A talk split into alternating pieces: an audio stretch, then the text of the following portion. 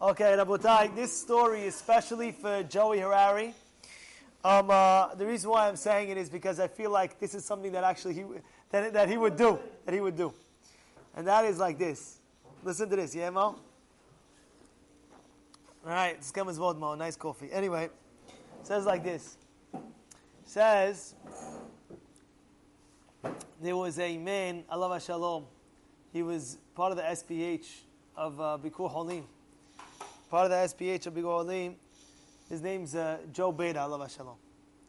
Now, this man was a very, very special man. You know, Walmart was a chain store. At the time, of course, they had like 2,000 stores, which is wild many stores.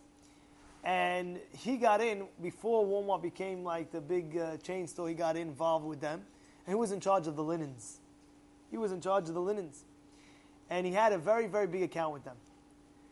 One day, notice how he didn't want to lose Torah learning. So because he didn't want to lose Torah learning, he spoke to uh, his uh, Rav. He spoke to the person that was learning Torah with him. He said, "Listen, I have a very important meeting with Walmart." I'm going to be uh, away, but I can't leave my Torah learning. Why don't you come with me?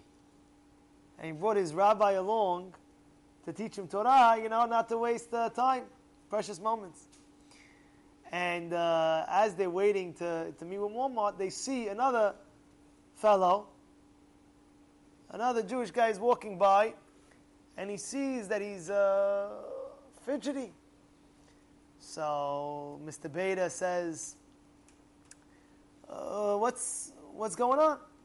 He tells him, I'll be honest with you, I was misunderstanding. I thought I had a meeting with Walmart, and, uh, and I came traveling all the way here, and now they're telling me that it was a misunderstanding. We never, we never accepted the, the, the meeting.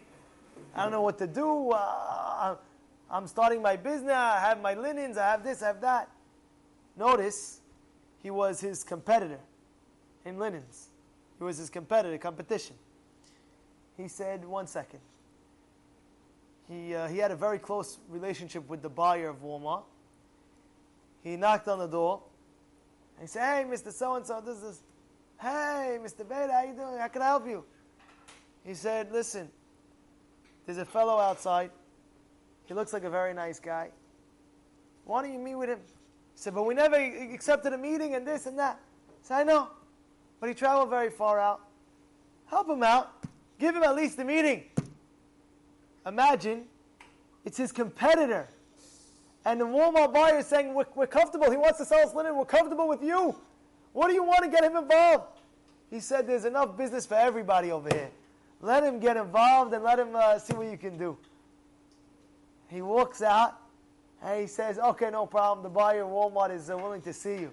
Oh my goodness, but I forgot all my samples in, in my car. I didn't know it was that fast says, No problem, I'll come help you.